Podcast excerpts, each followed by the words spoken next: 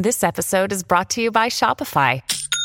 Forget the frustration of picking commerce platforms when you switch your business to Shopify, the global commerce platform that supercharges your selling wherever you sell. With Shopify, you'll harness the same intuitive features, trusted apps, and powerful analytics used by the world's leading brands. Sign up today for your $1 per month trial period at shopify.com slash tech, all lowercase. That's shopify.com slash tech. When you need mealtime inspiration, it's worth shopping Kroger, where you'll find over 30,000 mouthwatering choices that excite your inner foodie. And no matter what tasty choice you make, you'll enjoy our everyday low prices, plus extra ways to save, like digital coupons worth over $600 each week. You can also save up to $1 off per gallon at the pump with fuel points. More savings and more inspiring flavors make shopping Kroger worth it every time. Kroger, fresh for everyone. Fuel restrictions apply. Another day is here, and you're ready for it. What to wear? Check. Breakfast, lunch, and dinner? Check. Planning for what's next and how to save for it? That's where Bank of America can help. For your financial to-dos, Bank of America has experts ready to help get you closer to your goals. Get started at one of our local financial centers or 24-7 in our mobile banking app. Find a location near you at bankofamerica.com slash talk to us. What would you like the power to do? Mobile banking requires downloading the app and is only available for select devices. Message and data rates may apply. Bank of America and a member FDIC. Welcome to the New Books Network.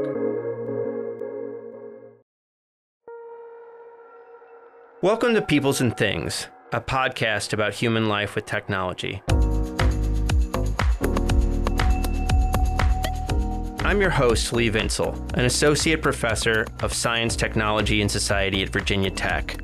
You can reach me with comments and suggestions at leevinsel at gmail.com or on Twitter at STS underscore news. I would love to hear from you.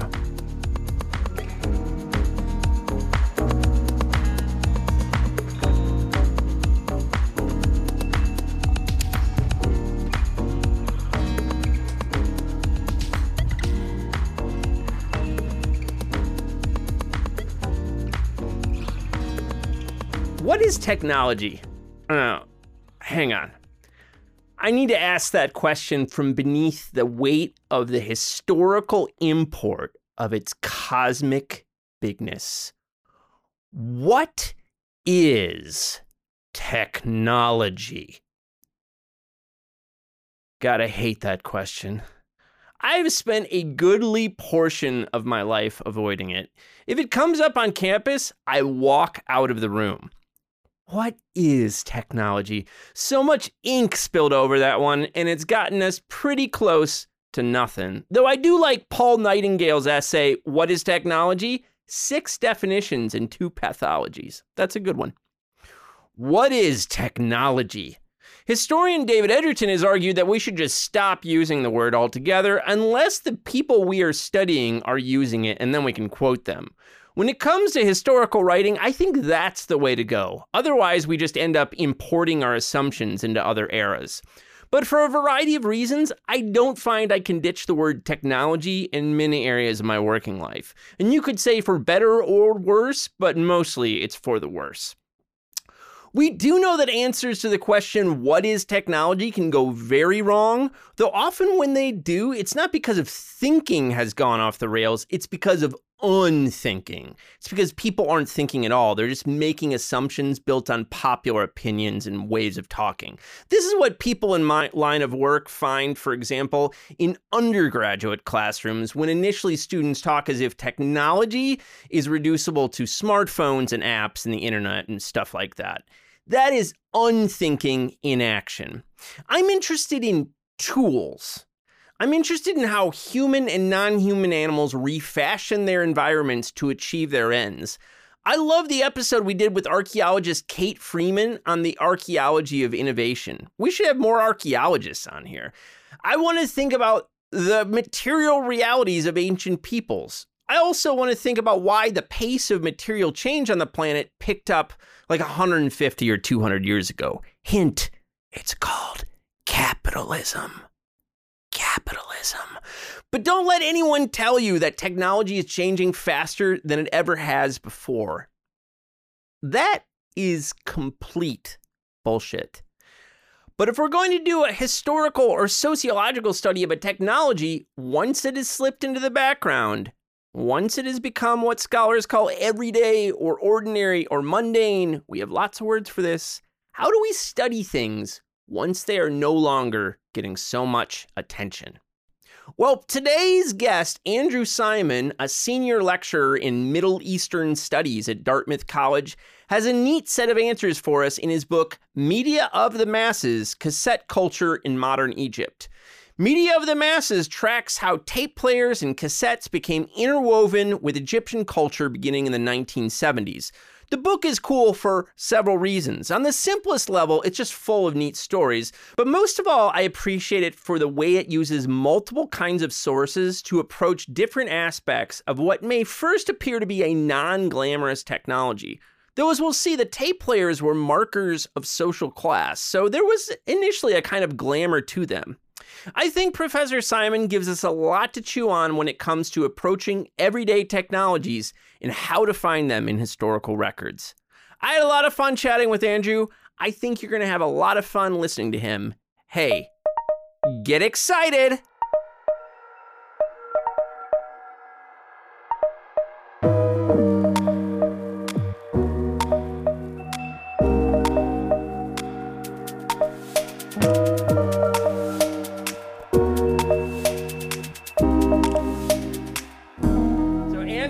So much for taking the time to talk to me today, man. Thanks so much for having me on the podcast. I appreciate it. So the book is really neat in a, in a number of ways, and I can't wait to get into it with you. When you explain to people what it's about, what do you say, and what were you trying to do with it?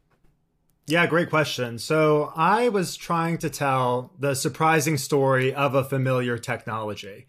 So looking at a technology that we often consider to be very ordinary in nature and exploring its extraordinary impact. So rather than looking at the invention of cassette technology, something that has been documented pretty extensively, yeah. is well known, I wanted to consider what happens once cassette technology moves from being this idea to uh-huh. being an actual object. What happens when it leaves the walls of its workshop in Europe and it ends up in a place like Egypt? Mm-hmm. Um, how did you come to write this book?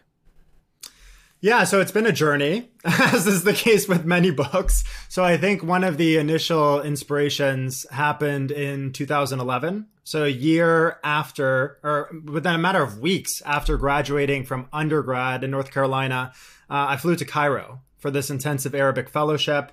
Uh, it happened to overlap with the Egyptian Revolution mm-hmm. in 2011. I was taking classes uh, in Tahrir Square, which is the epicenter of those million person mass demonstrations, ended up missing a lot of class.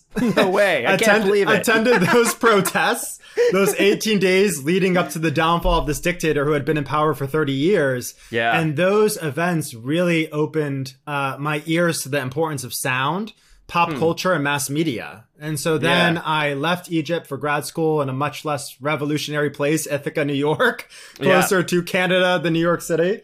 And there, uh, I began to explore all these topics further. So I, I, wrote something on popular music. I wrote something on this one artist that challenged the stories that the Egyptian government was telling. Uh-huh. I wrote something on uh, Muslim preachers. And when it came time for the dissertation, that would eventually, through many revisions, become this book later on, I was looking for a common thread, and that thread became cassettes. And then that's when I really set out to um, explore this further and, and returned back to Egypt to do so. When did you make the decision to um, focus on cassettes? Where were you at in that process? It sounds like you were writing and working for a while before you came to that. Is that right? Yeah, so those papers were just kind of seminar papers for okay. particular classes. So, like a class on um, Islamic oral culture, a class mm-hmm. on Middle East soundscapes, a class on Middle East politics. Yeah. And when I saw that that thread was cassettes at the time, I thought, okay, I'm going to write a history of cassette technology. But then when uh-huh. I went uh-huh. to Egypt and I started reading all these popular magazines, which were almost like a cross for uh, listeners in the US between something like Newsweek and People or something uh-huh. like that. Um, I started seeing cassettes in all these different places, like cassettes huh. and reports on black markets, cassettes and reports on mass migration in the 70s and 80s. And it was at that point that I thought, this is not a history of cassette technology. This is a history of Egypt through Uh-huh. the window of its cassette culture. Then. That's cool, man. And you know, the Arab Spring, Egyptian Revolution, these things were also there was so much about like social media in this, and later I think it turned out to be like way overly simple the initial the initial narrative. But I just wondered, like, did you immediately have reaction to that kind of media and revolution take on things? Yes, absolutely.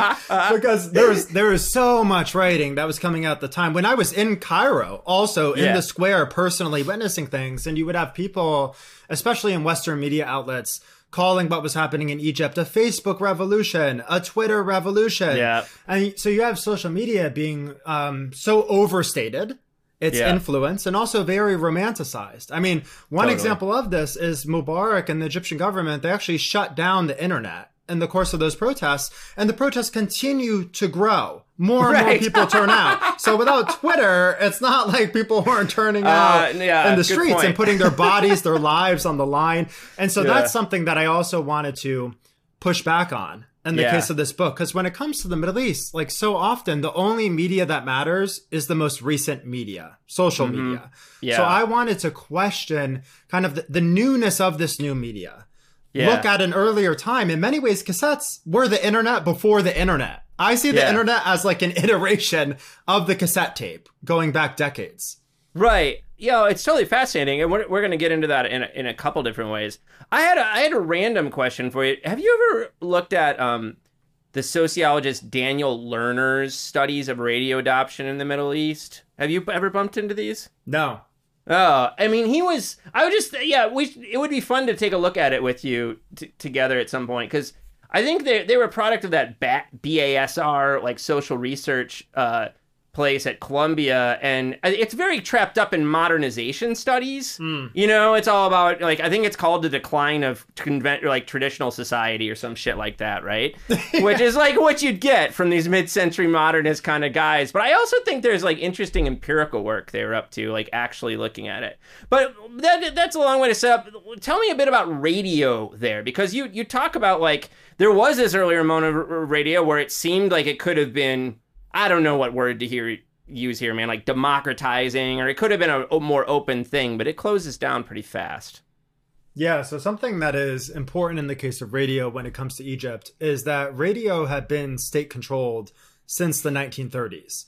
So, very early on, you would have individuals operating their own radio stations, but then, due to the limitations of the technology at that point, they would reach listeners only within their immediate vicinity. The mm-hmm. audiences were quite limited. The Egyptian government steps in, takes control of the radio then in the early to mid 1930s. And then by the time of the period I'm looking at in the 70s and 80s going forward, Yeah. we actually have different, this is going to sound very Orwellian, but different committees operating within state controlled Egyptian radio, screening everything. So we have a text committee where artists Wow. would bring the lyrics to a song to this committee. They would review it. And then if they allowed it to go forward, people would end up recording it. The recording would then go to a listening committee. These were the oh, titles of the actual committee. They would listen to the recording. If they advanced it, this is a very small number that are making it through these two committees. It would end Yeah. up with a radio station. The radio station would then decide if it wanted to permit it, and then it would be broadcast to people in Egypt and beyond. Wow. So you have a very, very minuscule pool of elite artists who are actually reaching a mass audience. And of course, cassette tapes, they upend all of this. Because Well, any, say that- anyone can record their voice and reach a mass audience then. Never say that artists don't employ people. I guess in that circle, if there's all these committees, I mean, there's there's money moving for uh, suppression. I guess. Is I mean, some some like? of these artists, to that point, sat on these committees and I see. censored other artists. so artists that were actually profiting off of state-controlled Right. radio, when cassettes come about, all of a sudden they're calling for greater censorship because Yeah. they're losing out financially to all of these upstart artists who are, you know, quote unquote, not qualified to be able to to reach people. monopolies, man. So, I mean, you have a neat section in the intro that deals with the issue of sources. So, I mean, like, it's such a you're. It's one of these things. I, I recently had a historian Mia Bay, who wrote Traveling Black, and she she Hmm. follows black people across different transit modes. It hasn't been published yet, but the issue, the episode's coming. And you're doing something similar, right? You're following a techno. You're not following a, a people or a population across technologies. You're following this this technology through all these different spaces of culture, right? So how did you think about sources and how to get your stories? Yeah, so the idea of sources and, and archives were, were really important, I would say, in the case of this project, because when it comes to Egypt, the period I'm looking at, people do not have access to the Egyptian National Archives. So, one of the things that I had to do in this book is to really try to write a history of Egypt without its national archives. And to do that, I had to rely upon uh, a lot of different materials like films, memoirs, social media posts, actual cassette recordings, the jackets that were encasing those cassettes, cassette catalogs, personal photographs that once were in family albums that disintegrated in the 70s, ended up in garbage bags and paper markets in the 2000s when I was doing this work, those popular magazines, oral interviews. And so basically, all these things in my mind kind of came together to um, construct what I call Egypt's shadow archive. So these materials that exist in the shadow of the inaccessible national archives that provide us with a really vibrant picture of the past, as opposed to what a select number of people deemed worthy of conserving and then continue to police in the present. Because historical research in Egypt is a matter of national security I'm sure that's and, true. and unless we look beyond the national archives, we end up ceding control and understanding of the past to people that are actively trying to accomplish that. And so that Yeah. was also one of the the objectives um, in the in the Yeah, book yeah. in the story. Well, you know, and I, I mean, the, the the Egyptian context is fascinating, and it really draws out this issue. But I actually think the problem of like technology and an adoption of and use and how we study that is pretty deep too, right? So like. You know, if if I'm thinking about this with computers right now in like the 80s and 90s, I mean, we have certain we have the histories of the technologies, like in your story, right? But like how technology adoption actually looked in middle class and other kinds of households is much harder to get at right and so I, I actually thought your book was kind of cool methodologically in that way too you know does that make sense Yeah, I mean, one of the things that I wanted to do is look beyond the invention of technologies to Yeah. technologies in action. So, like, Yeah. when it comes to cassette technology, okay, we have this guy, Lou Ottens and Philips. They introduced the first compact cassette. This happens in 63. It's a breakthrough. It's smaller, cheaper, easier to use than the reel to reel recorder. And that's usually like the entire story yeah of cassette technology. That Right. was a starting point for the Yeah. story. Like what happens after this exists because it ends up having an impact with its users that Lou Ottens never could have Oh, no. imagined Hell or no, right. envisioned.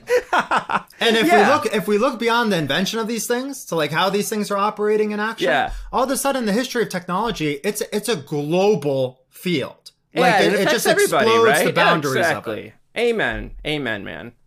Um, in the book you write, in focusing on the social life of a single mass medium, this book presents a panoramic history of the modern nation through the lens of an everyday technology.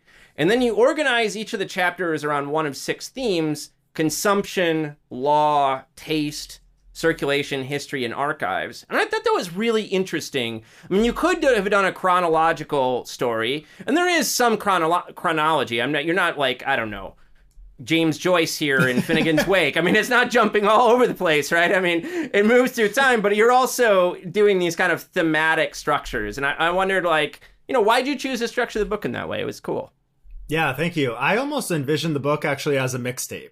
Like Yes, each, you each, write about that, Each yeah. chapter in my head, like when I was kind of structuring this, is, is Oh, almost man. like a track, and that's why they're thematic in nature. And the first, the first two chapters or tracks, it's all about like how did cassette culture come to be in Egypt? What is, what is the advent? What is the starting point for this story? And then the four chapters that follow are all about the impact of Mm-hmm. the technology and its users. So we have that bit when it comes to taste. That's not like tasting food. That's like public Yeah, yeah, yeah. taste Yeah, yeah, and yeah, question yeah. of that. So we have Sorry. that's on that's on the creation of culture.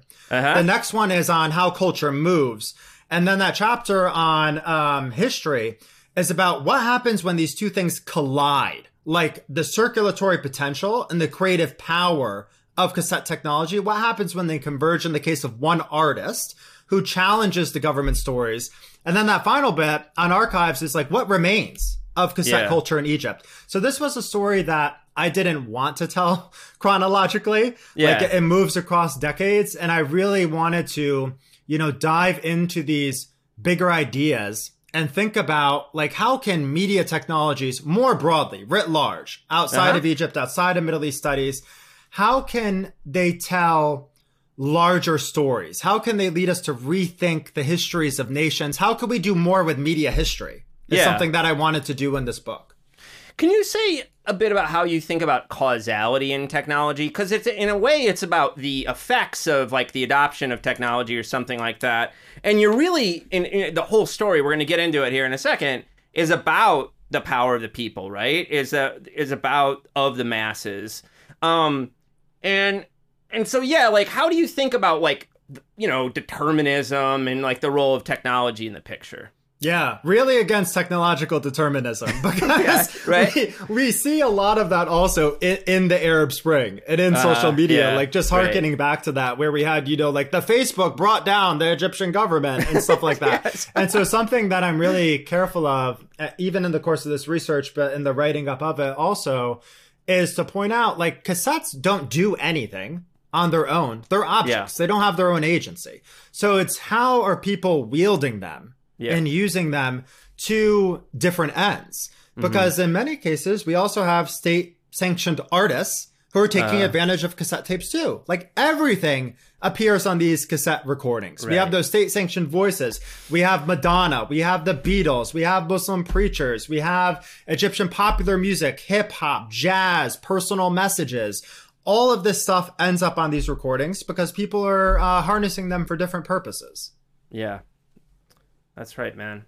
I gotta say, with the mixtape thing, you briefly took me back to like my first girlfriends there for a second. So like there was a there was a bit of a trip. Uh, so you know, you're writing this book, as you well know, for like audiences that probably don't know a lot about the recent history of Egypt. So like, what did you find necessary to kind of like get on the table to kind of like tell the story you wanted to tell about what was happening in Egypt and how cassettes fit in that those changes?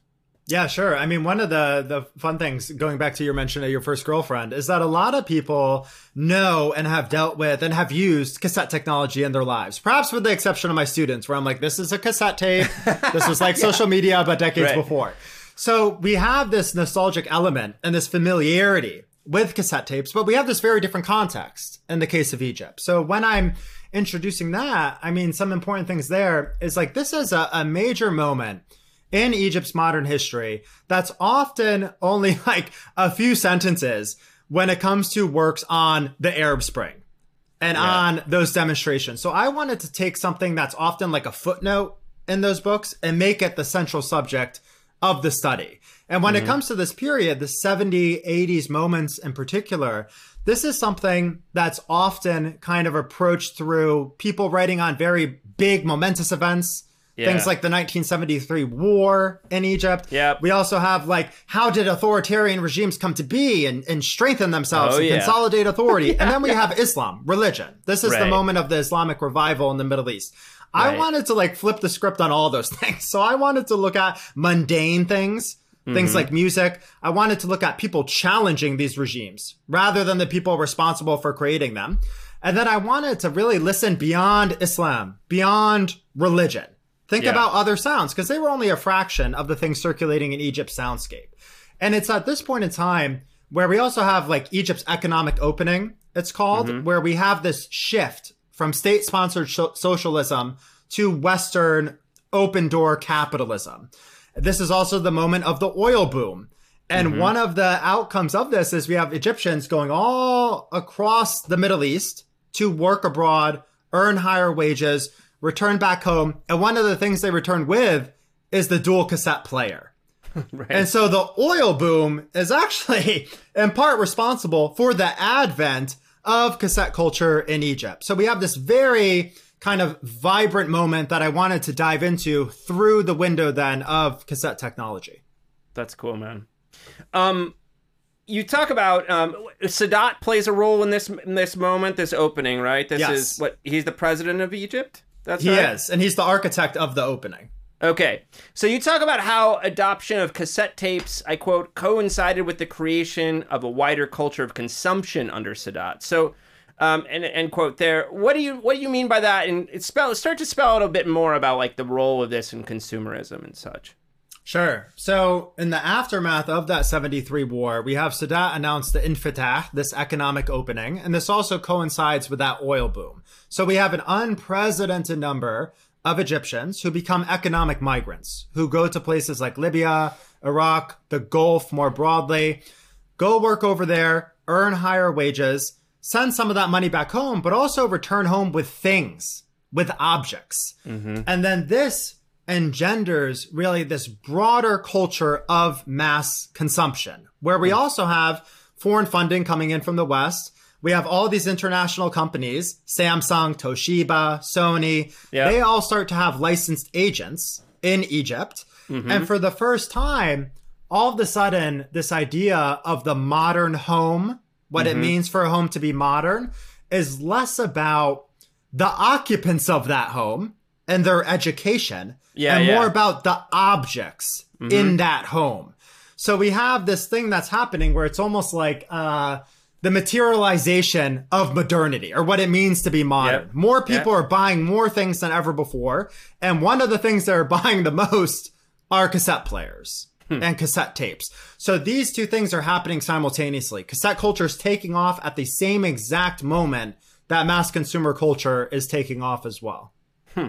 That's so cool, man. And one of the neat things you do in that um in that chapter is you unpack as in a kind of analytical way to photograph. So tell us about a photograph and you know how'd you find it and what do you see in it? Yeah, so th- I so I love this. So this, this is this is why when I'm on social media and I have like my wife looking over my shoulder or my students and they think I'm not working, I'm working. This is all research. Every minute I spend on Facebook is for research purposes, naturally. Oh, oh I like where this is going. And so, so there's a number of Facebook groups, um, Egyptian Facebook groups, where we have thousands of photographs from all different time periods. And there's Uh-huh. a lot of nostalgia behind these different images and the comments on them. And so I'm on one of these pages one day and I find this image of these uh, three guys basically posing with a cassette radio, almost as if they were in a studio. It's very formal in nature, and the only object is this cassette radio on one of the guy's laps, two other people behind him, hands on the shoulder. And so I'm wondering, like, what is going on with this image? Because the caption for it is like, soon the iPhone 6 will become as antiquated as this cassette radio. Yeah, yeah, That was, that was course, what it was put up as. And so I was like, what is going on here? Who are these people? Where was Yeah. this photo taken? Because none of this information is, is available on the image or, or in Mm-hmm. The caption for sure. it. So then someone comments on this photo, oh, I actually knew those guys. And I was like, what? shit. So I have to reach out to this person naturally, send them Yeah. a completely blind Facebook message. And they're like, oh yeah, that was a relative who had gone to Iraq. He had worked in this small village during that 70s, 80s major oil boom migration moment. And his prized purchase was a cassette radio. And he was so proud of this purchase that he went with his friends to this portrait studio where we have one of those big like box cameras, throw the curtain over your head, like snap the Yeah, light bulb yeah. camera. Takes this picture of them posing with the cassette radio, with which he then returns to Egypt, because this object, it also indexed and served as evidence of one's upward social and economic Sure. mobility, of one's new purchasing power. right? And so when people like went abroad during this moment, Egyptians bought always two things, or they strove to. One was an electric fan, and one Oh, was the cassette radio. and so this is like where this story begins the story of mass migration, the story of mass consumer culture, the story of Egyptians traveling to all these places and then returning to Egypt with these objects. And Yeah. that photo kind of encapsulated all of that. This image appears, you know, like 40 years later. That was an image in someone's probably family album going back to the 70s. Yeah. Well, man, if you're gonna buy something, a, a box fan and a cassette player sounds pretty good to me. Actually, is like starting uh, objects.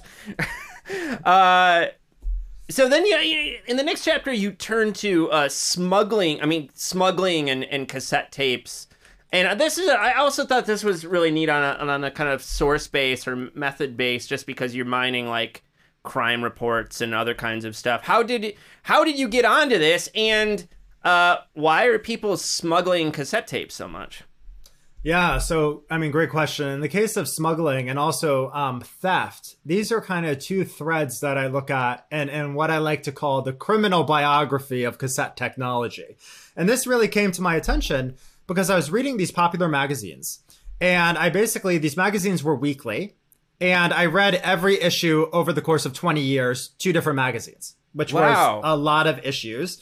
Yeah. I have like an iPhoto library of over 30,000 images, and those are just Oh, the man. relevant images to this book.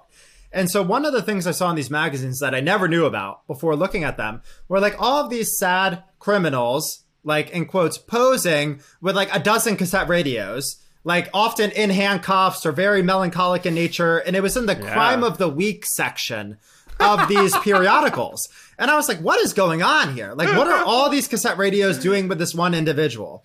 And so then I started reading these stories, and they were written almost like uh like detective stories about how the police, you know, were so brilliant and they worked together seamlessly. Oh, Their yeah. coordination was perfect, and then they apprehended this dangerous criminal who had stolen 20 cassette radios, and he was no longer a threat to society. You know, kudos to the police, pat us on the shoulder. and so these stories, they were glorifying the security sector Yes. in Egypt. But Yeah. one of the things that they inadvertently end up doing is revealing this thriving black market Yes. for cassette technology because no one dude needs 20 cassette radios. And so these individuals are stealing all of these objects because they're then hawking them and selling them. So these these stories that are supposed to glorify the police actually end up revealing the shortcomings of policing.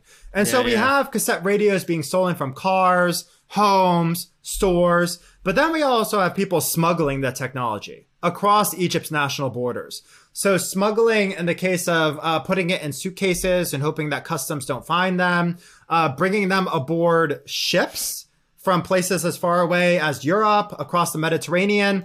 And you have people who are actually like suitcase traders, is the term in Wow. Arabic, that are returning with a ton of objects with the sole intention of then selling them. But they end up like announcing them as, oh, they're gifts to family members or they're all for me. Right, right. And then they end up like opening a boutique or something like that. And cassette technology, unlike, let's say, a television set or other objects, really lends itself to this because it's Yeah. Mm-hmm. incredibly small. Like tapes could fit in your pocket, but players could even fit in a bag. Totally. And this becomes very, very difficult for authorities to police and becomes very problematic, especially when cassette recordings are being smuggled out of Egypt with voices that the government then doesn't want to be heard. So how did how did you think use and adoption of taste end up um, reshaping taste? And we are talking about like preferences here rather than uh, like the taste buds in our mouths. How how does it end up reshaping things? Yes, it, it did not make everyone like uh, less inclined to eat raisins or something like that. Yes. And so, in terms of public taste and like these sensibilities, I mean, something to think about here is like what what is the purpose of culture? What is the objective of culture? And from the the perspective of the Egyptian government, it's really all about enlightening, educating, and making model citizens. And so prior to the advent of this cassette culture, and even even throughout, we have all these different initiatives from state controlled radio that we talked about to mm-hmm. even this initiative called public culture, which is not an idea. It's like a state engineered program that was charged with erasing what the government called cultural illiteracy in Egypt. So we mm-hmm. have the government setting up culture centers, clubs, traveling caravans that would like go out into the Egyptian countryside and stage Shakespearean plays to like uplift and enlighten the masses. With cassette technology, due to its affordability, its uh, ability to circulate, but its usability, first and foremost, anyone can create culture for the first time ever. This is not something social media does. This is something cassette technology does going back to the 70s. So all of a sudden, anyone becomes a cultural producer instead of a consumer. And then this sparks tremendous anxiety on the part of local authorities who can all of a sudden no longer control what Egyptian culture means mm-hmm. and what it comprises. And then this inspires this whole discussion around the contamination of taste, the end of Egyptian culture, the downfall of music. Mm-hmm. Oh, Because man. all of a sudden you have these working class people who are no longer just listening to what others choose for them to listen to. They Yeah. are recording themselves, creating entire new genres, and uh, it creates this this panic. Much like we even see now in the case of there's this thing called mahraganat music in Egypt, took off after the Arab Spring, was made by primarily working class Egyptians through the internet, and then traveled on flash drives. None of that stuff is new. This was all happening decades earlier with popular music uh, and cassette tapes in the 70s. That's hilarious, man. I didn't know that like people worried about media uh, ruining culture before TikTok. Know, that's news to me. There's an older story there. And you also, you also, by the way, you have people saying things like the content that were on some of these cassettes were more dangerous than cocaine. Uh-huh. These are statements people are saying back in the 70s. And then Uh-huh. going with this new musical genre, like only over the past few years, you have people saying, oh, that genre is more dangerous than COVID. And so all of this language, it's like just being recycled Yeah, over yeah, the yeah. years. Culture is always in a state of perpetual degradation. Yes, in crisis. I mean, cultural Yes. pessimists have been around forever, right? And they like, so we haven't fallen off a cliff yet, but the meme remains. So uh, we'll Yes. see. Uh, so you know, I, I gathered from your intro that if people have writ- written about cassettes before in Egypt, it's it's often focused on religion and sermons. I just wondered. That made me wonder, just like if we have any sense, and I can imagine this would be pretty hard, of like what percentages different genres and forms like took up of the overall mix, and whether Yeah. it's different than the states or place, you know, Europe or whatever. Sure. I mean, in terms of that content, I think that's absolutely correct. So, a lot, a few people, when they have written on cassettes, if they've given any attention to the technology, it's often been in the case of Islamic sounds. And Right. that's something true with the study of sound even more broadly in the case of the Middle East. So we have a, a wonderful book uh, called The Ethical Soundscape, written by Charles Hirschkind, who's an anthropologist who goes to Cairo and looks at Islamic sermons and how Yeah. they were circulating, creating these counter publics, challenging these um, official discourses of religion. We also have a case study that may be familiar to some listeners. We have the 79 Iranian Revolution, Khomeini recording on cassette tapes, those cassette tapes making their way back to Iran, around Iran, playing a part in challenging uh, the Shah's government. In the case of what's actually on cassettes, though, in Egypt, Islamic sounds and sermons are only a fraction, a tiny fraction of the material that's circulating. And so someone may be like in a cab in the 70s or 80s, even into the 90s and early 2000s, because cassettes have a very long life in Egypt. They're not replaced Yeah, by sure. CDs or something like that. Yeah. People could be listening to an Islamic sermon, then they listen to Michael Jackson, then they listen to the Beatles, then they listen to, you know, Egyptian popular music, Yeah. then they listen to a singer from the Gulf, then they listen to a recording that they made to a lover or something. Like, Yeah, yeah, yeah, people yeah. were listening to all of these things. So I wanted to explode this idea that basically equates acoustic culture in Egypt and in the Middle East more broadly with Islam. There's much more going on there that I wanted to unpack. No, I totally agree that you should. And I, you know, the other thing is that I feel like the things I bumped into that talk about that like fail to capture how much of that goes on in the states too. I mean, you know, Christian Catholics, Protestants, uh, woo woo, tantric yoga folks. Like you know, there's all these different like spiritual people are using cassettes and the taste tapes or uh, cassettes to get ideas around from probably the 70s forward or whenever, right? So, I mean, I don't know. There's just this weird like exceptionalism about it in in the Middle East where it's like they're using it for religious purposes, and it's like like look at your neighbor and their like weird collection of woo woo stuff that they hide from maybe hide from you and you don't know it. You know, I don't Yeah, know. this this idea of like there's some weird exceptionalism there that could be said about like uh, everything like everyone ever thought about the Middle East, including including cassette culture though. Yeah. And of course, like you have people that are traveling like from Egypt to the U.S., bringing their tapes there. So these tapes are moving beyond borders, and then vice versa. They're traveling everywhere. Like cassette culture is a global culture. Yeah. And so that is evident also in the case that things are list people are listening to in Egypt. Like I have a tape behind me right Uh-huh. now. If people Oh, can yeah, like see the video, yeah. where there's there's a soundtrack to a Bollywood movie that mm-hmm. has been recorded over with Quranic recitation. And so like we have all yeah. of these sounds that are uh, moving about and being heard.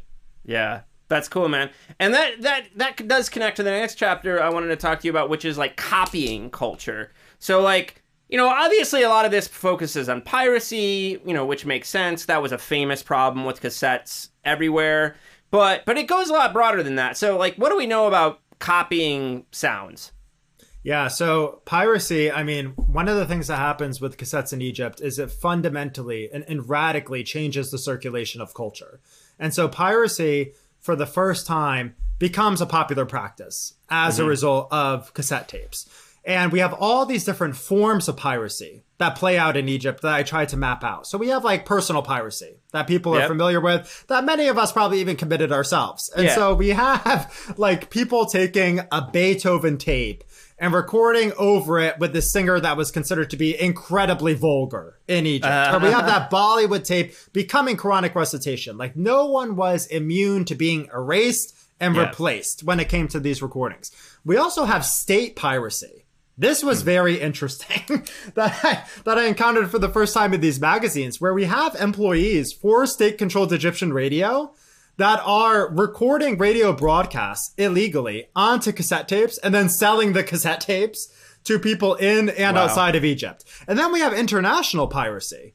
Yeah. Where we have sounds that are being produced in Egypt that are being pirated at a distance from it. Like we have this very yeah, famous example. I'll just share like one vignette where we have this religious authority travel from Egypt to the US to recite the Quran in Congress. And he actually meets with Jimmy Carter, who's president at the time. Carter says, Oh, I really love your voice. This guy says, Oh, wonderful. I'll send you some tapes when I get back to Egypt. He gets on a flight from DC to Chicago, picks up a copy of the Chicago Tribune and sees that his tapes are for sale in the US already. Unbeknownst to him because they're being pirated. Oh, and so man, we have great. we have all these steps to try to bring an end to piracy. Like we have the creation of the cassette police. This is an actual police unit in Egypt hmm. that is supposed to go around and identify these fraudulent tapes when they receive a phone call basically from people who dialed the number that was also put on uh, cassette jackets. Like, mm. if hmm. this tape is fraudulent because you know, because the color of the tape is blue and it's supposed to be green or something like that, call the cassette police. And they like will rush to wow. you. This obviously failed like spectacularly. Yeah. And so you also have people like writing other things on cassette jackets. One of the best ones that I found was actually for um like this Islamic recording where you have this label say like if, if like if this tape is fraudulent or if you yourself commit cassette piracy, this actually runs against the tenets of Islam. And by the way, proceeds from this tape are going towards supporting Egyptian orphans. So you also would be robbing from them. And so you have these oh, companies oh, that are trying to like turn consumers into informants. Yeah. Because they are losing out financially to all these people pirating tapes. And this mm-hmm. proves impossible to to stop globally, more broadly. Piracy is just taking off everywhere in and outside of Egypt. Um, this is the first time I had to do this. I'm gonna go grab a source over here, though. Give me one second. Okay. All right. Don't usually have show and tell of any sort. So, um, you have a chapter called uh, "Subverting" that, among other things, examines this song Nixon Baba or Father Nixon. Yes. So tell us about Nixon Baba. Okay, so this is this is maybe my favorite part of the book. So this chapter revolves around uh, this event where we have Nixon travel to Egypt in the summer of '74 during the throes of Watergate, and this is part of this broader tour for peace in the Middle East. So we have him go to Egypt uh, Saudi Arabia, elsewhere. And basically, the Egyptian government welcomes Nixon with open arms. So they like shut down the airport. They roll out an actual red carpet for him. Sadat greets him. An honor guard like fires off this gun salute. They get into this jet black convertible and then they travel as part of this caravan of 200 vehicles that goes throughout the streets of Cairo and arrives at this palace and they're wow. moving down like these roadways that had just been straightened by bulldozers for the sole purpose of this visit. They're passing under these archways that were erected solely to welcome Nixon. And you have people shouting things like, welcome Nixon, long live Nixon, we trust Nixon. And then all of this fanfare inspires this song called Nixon Baba or Father Nixon, which is this poem that's penned by this guy Ahmed Fuad Negm and is then set to song by this other individual, Sheikh Imam, who was blind and was an oud player. And in this song, they basically completely undermine the official story of the visit as told by the Egyptian government. Mm-hmm. And so they do this in a few different ways. Like Sheikh Imam, he alludes to Nixon's woes back in the US. He talks about his frail state. He discusses the possibility of him being no longer around. He says he's not going to greet Nixon out of ignorance. And then he compares his visit in Egypt to two different things. So one of them is um, it's called a zar in Arabic. It's like a ceremony for excising spirits, mm-hmm. and he basically says that Sadat, the Egyptian president, is like the leader of this ceremony. He also refers to him as the devil, and then he talks about all the Egyptian government officials being convulsing whores and marching along in lines during this parade.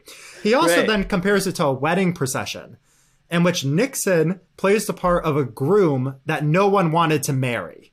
That someone married as a last resort. I mean, not wrong. and when and when he's when he's singing this, by the way, in the cassette recordings that continue to exist to this day, and if some of them have made their way online, you could hear them on YouTube in places. And Mam actually spits on Nixon wow. in the recordings. Wow. And so this this track is traveling on non-commercial cassettes like their songs more broadly were never sold on tapes released by official recording labels. Right. They were never available in stores. They were never sold at kiosks. They were copied and moved about through private parties mm-hmm. where people would go to their apartment, they would go to another apartment, invite them over to their living room, record them on a cassette player, pirate the tape, distribute it amongst everyone, or they were recorded at political protests where they would perform prior to the police arriving and arresting them and imprisoning them multiple times and shutting down those events. And through that circulation, then, like we have the story that Sadat is trying to tell completely being destroyed. And mm-hmm. some of the interesting things about that is like Sadat and his later uh, biography when he's reflecting on Nixon's visit because Nixon leaves Egypt and resigns two months later. Before before Nixon because of really Watergate, good, right? so yeah. so Nixon's like, "Thank you, Sadat, for this lavish welcome. I will be sure to have you to the White House." Except Nixon's no longer in the White House two months later right. because of Watergate, right? So when Sadat is looking back on this event that he spent so much time on and I so bet. much money in planning, and his in his memoir, it gets one sentence. It is Nixon came to Egypt, and his visit preceded a terrible whirlpool of political turmoil in the U.S.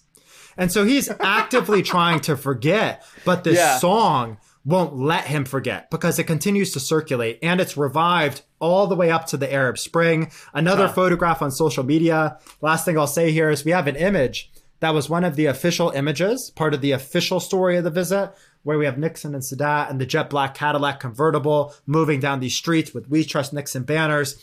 And the caption for the photograph on Facebook, this was uploaded a couple within the past year or two, says American President Richard Nixon's visit to Egypt in 74, for which Sheikh Imam sang, Welcome Father Nixon. And so here we have official image but this unofficial soundtrack has become the wow. official anthem and the enduring memory of that event. Wow. Uh, I just thought I would read the first verse because I, I feel like this is something worth giving people a taste of. So it's Welcome, Father. This is the English translation, obviously. Welcome, Father Nixon. Oh, you Watergate. They have honored your arrival, the sultans of beans and oil. They have rolled out the red carpet for you from Ras Al Tin to Mecca and from there you, you will pass through Acre or is it Acre, which means Acre, do the yeah. do the impossible. And they'll say you made the pilgrimage. Round and round the never-ending Mulid goes. O family of the Prophet, give your bless us your blessings. It doesn't sound like a very happy uh, take on uh, these things, huh? No, and it's it's so it's so it's like dripping in sarcasm, yes, and biting criticism, and so many of those words have double meanings, and mm-hmm. it also has a certain cadence. Like even the beginning of the song in Arabic, it's uh, "Sharaft ya Nixon Baba ya bata al Watergate عملوا لك إيوا وسيما سلطين الفول والزيت فرشوا لك أوسع سكة من رصتين لمكة وهناك تنزل علاقة وبيقولوا لك هاجيت and then it goes on and continues. So we That's have like these rhyming these rhyming Yeah. couplets, and when they're performing this, they are laughing on the track, laughing at Nixon. And because these were recorded at private events, you hear the greater laughter because it's picking up conversations, it's picking yeah. up all these jokes. I encourage everyone to go out and listen. That's that's awesome. I also just wanted to like do a little aside here and say um, there there's this appendix. I was reading from the appendix where you have some songs and uh, poems, and uh, you know I, the first one a little bit up, a little bit down. It reminded me uh, of this old Nick Cave song I love called "From Her to Eternity." Of course, Nick Cave makes it real nasty and it gets it gets weird because it's Nick Cave. But I don't know. There's this there's this like guy downstairs and there's this beautiful woman upstairs who he's drawn to. Uh, or maybe it's the other way around. Anyway, it's just a it's very lovely little uh, poem or song. So, uh, what are there others in the appendix that you really liked? Uh, I was really glad you included them. Yeah, so the the guy that sings that song also um, sings one other that that's in the book too. His name was Ahmed Adawiya, and he was a, a pioneer of popular music in Egypt, which is this genre where we have people singing about everyday things in Egyptian colloquial Arabic. Like, so for those of you who like may not know out there, we basically have two different registers of Arabic. We have modern standard Arabic, which is kind of like Shakespearean English, and then we have dialects in all these countries, which is like the English that you and I, Lee, are like talking in right Yeah, now for the podcast. So most people prior to this performed in modern standard Arabic, which is a bit hmm. disconnected from people's like lived realities and the language they're used to. And Adawiya then is singing in like all these everyday phrases about everyday stuff. Like he has a mm-hmm. song about traffic that went massively viral on cassettes. Yes. he has this song about like looking this like woman like up and down, but at the same time, the song could also be like a commentary on class and like hmm. growing divisions between the haves and the have-nots in Egypt during this period. And hmm. so you have, of course, critics saying, hell no, he's like looking this woman up and down. This is entirely unacceptable. And then you have people being like, oh, this is actually an astute commentary on Egypt's economic Right, right, opening, right. which was just infuriating people further. And then you even have Adawiya who's asked about this, like, what were you singing about? And he's like, you know, stay silent. Let's people like assume assume either one. and so right. those are that's one of the artists who's at the center of uh, this idea of the vulgar soundscape and like Mm-hmm. the end of culture. But something to just note there with him too is like even people who were state sanctioned singers were so well aware of his popularity that at one point there's another photo in the book where they tried to co-opt him like two of the most important singers or, or kind of en- ruling regime endorsed singers in Egypt's history, where they would kind of criticize him publicly. But then he's performing at this hotel in London, and one sends the other there. They were co-founders of a record label to basically try to like get him over to their label. And one of the ways they tried to do that is this singer ends up singing one of Adawiya's songs. He takes the stage with him.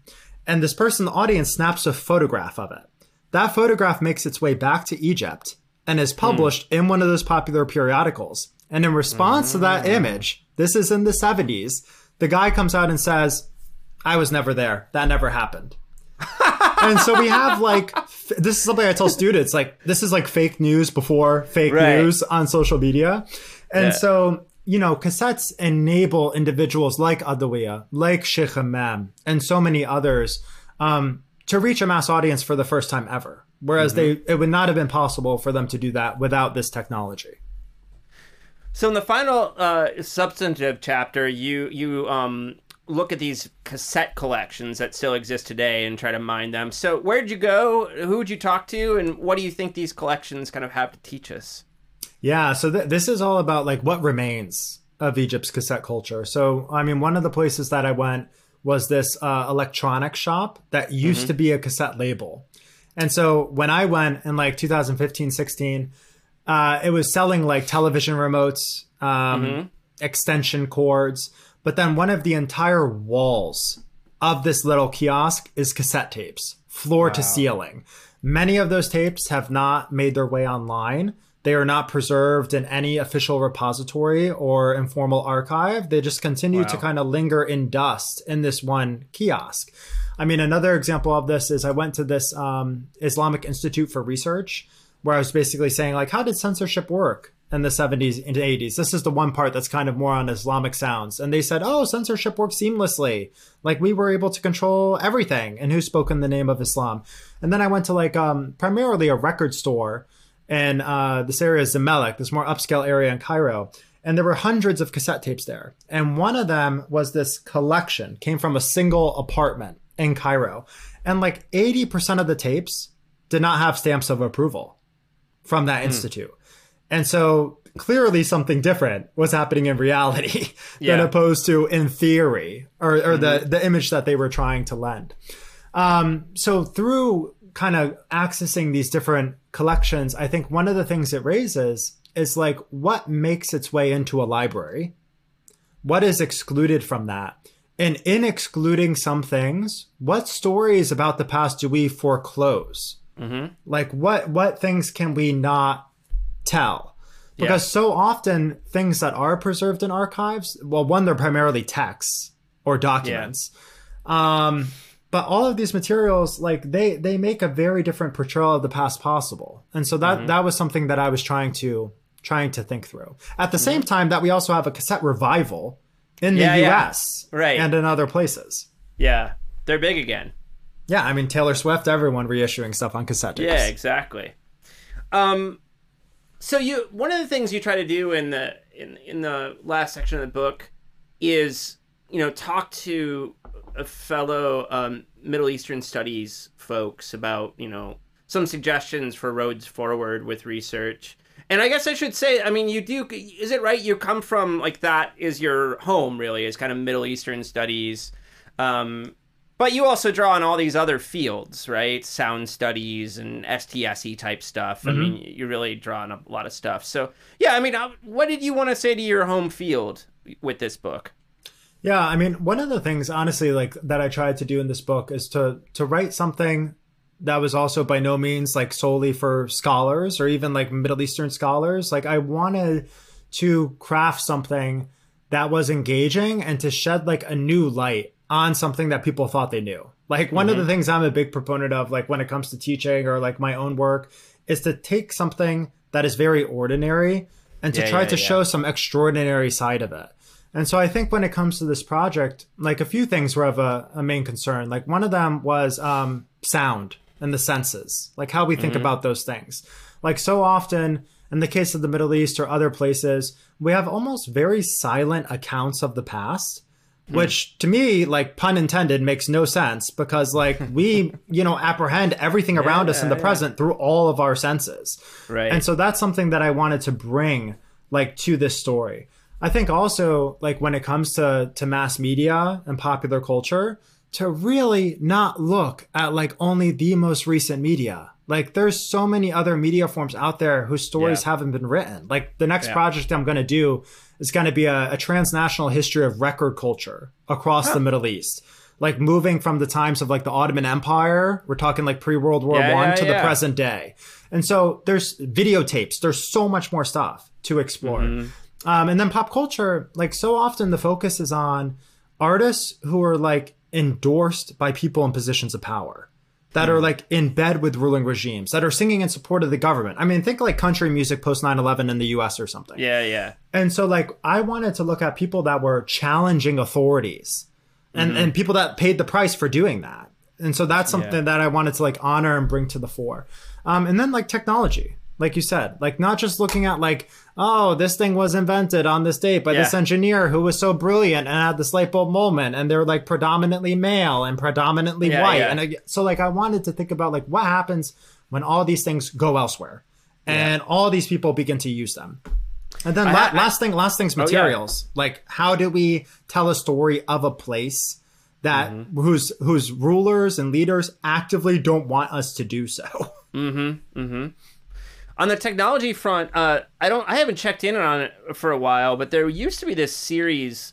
This is like early 2010s, called something like "How the World Changed Social Media," mm. and uh, instead of how social media changed the world, and it was a bunch of ethnographies of the adoption of social media in different parts, you know, all over the world. And it was just like a wonderful example of the kind of thing you're talking about, where it's like, I think there's, I think there is a revolution, you know, in quotation marks, happening right now in technology studies, where we're just, we're seeing more and more studies of, um, you know, like um, Montaño's study of like electricity in Mexico. I have a student looking at like satellite communications in Thailand. I think there's that's like something happening right now as people looking at how all these other places in the world adopt these systems. Yeah, yes, please, more of that. And Hell more, yeah, uh, more exactly. I mean, like also in the case of the the social media changing the world or vice versa. Yeah. I mean, something even in the case of like the Middle East is if we had all of that early rhetoric about oh, like Facebook is inherently empowering or something. Oh, like yeah. something that's come about more recently is like, oh, actually all these authoritarian regimes are all also using Facebook to identify protesters. Uh-huh. Like even with what's going on in Iran right now. And so all these things being a double-edged sword and like really writing against technological determinism and then looking beyond the West. Yeah, and looking right. beyond the US and Europe, making it a global field of study. Yeah. Um Yeah, so I mean you kind of is it is the next book project the or the next project this record thing? Tell us what you're up to man, now, man. Where yeah, so I'm I'm pumped for that project. Basically, I have like uh, several thousand documents and personal correspondence from um, the Gramophone Record Company, which Hmm. ends up in Egypt during that kind of pre World War One moment. And so it's going to begin with this. Oh, cult- gramophone's like a big label, right? Like there's yeah, like the little dog Yeah. listening to the horn. Yeah, yeah, yeah, yeah. Okay. I'm sorry, I'm flaking. Yes, of course. And yeah. so looking looking at like how can one write like um like a cultural history of British colonialism Yeah. in Egypt in this moment because we have these unbelievable exchanges like in these Yeah. letters where you have these British officials at the peak of imperialism pre World War 1 being like we want to sell records to Egyptians but don't they hate dogs because our emblem's a dog and it's like no no but like you read that cuz you were reading all this orientalist stuff Right, right, written by right, your right. peers right and so it's going to begin with that, but then it's going to move up to the present and looking at how people uh, will actually travel to North Africa from elsewhere in the region and buy up like Egyptian culture and records to Uh-huh. then keep in their private personal libraries. Okay, And so like okay, what's going yeah. on with like Yeah, yeah, record revival and cultural heritage stuff like that. Oh, that's interesting. So you have like uh hipsters and heads heading to Egypt and like developing like a world music collection. Is that the kind of stuff you see happening? Or But like for for themselves. Okay. Or, or even like older generations that are doing that because that Uh-huh. culture carries a certain currency. But then you, you also have like you have people that are based in Europe, DJs. Yeah. People like uh, what I was like thinking of. Habibi Funk, other individuals that that Yeah. come to Egypt, record dive, and then uh, end up reissuing songs that people never heard or at least Yeah. did not hear widely, remixing them. And so like this project, it's going to move from British colonialism to the European club scene, and then That's look at cool, like man. record culture more more broadly. That's cool. I mean, we should maybe we should read uh, one of these uh, BASR studies of like uh, radios in the Middle East twenty like mid twentieth century stuff because I think it would be fun to see what sociologists were doing with that earlier stuff at some point. So Yes, m- making the Middle East modern or something through. yeah, exactly. yeah, yeah. I mean, I think like you have to set aside that shit, you know, because like that is boring as hell. But I think they were actually doing some interesting research, like interviewing people and stuff that would be worth examining. Yeah, you I mean, I think totally. And I think, too, I, I was even surprised to hear of that because there has been so little written on mass media that's not the internet or Al Jazeera yeah. when it comes to the Middle East. Like if we look at the, if we look at Europe or something, I mean, we have we have many books on something like history of radio. If you look Uh-huh. at the Middle East writ large, you may have two histories, yeah. and I know one that's being written right now. Right. I mean, I could count Right. it on a hand. So there's a lot of stuff that needs to be done still. Totally, man. Well, Andrew, thank you so much for taking the time today. I knew it would be fun. It was fun, dude. Thank you. Thank you for your time. I appreciate it.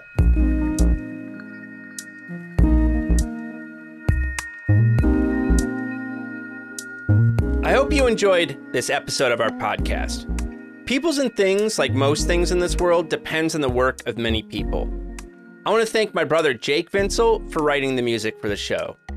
I want to thank my buddy Juliana Castro for designing the logos for the podcast. Check out her work at julianacastro.co. Peoples and Things is a production of Virginia Tech Publishing and is supported by the Center for Humanities and the University Libraries at Virginia Tech. Production activities are hosted in the Athenaeum, a space in the library that acts as a hub for digital humanities teaching, learning, and creation. Joe Fort is the media production manager with Virginia Tech Publishing and serves as producer and sound engineer for Peoples and Things. Mandy Lamb is the production assistant. For information about other podcasts from Virginia Tech Publishing, visit publishing.vt.edu. I also want to thank you for listening. Thanks.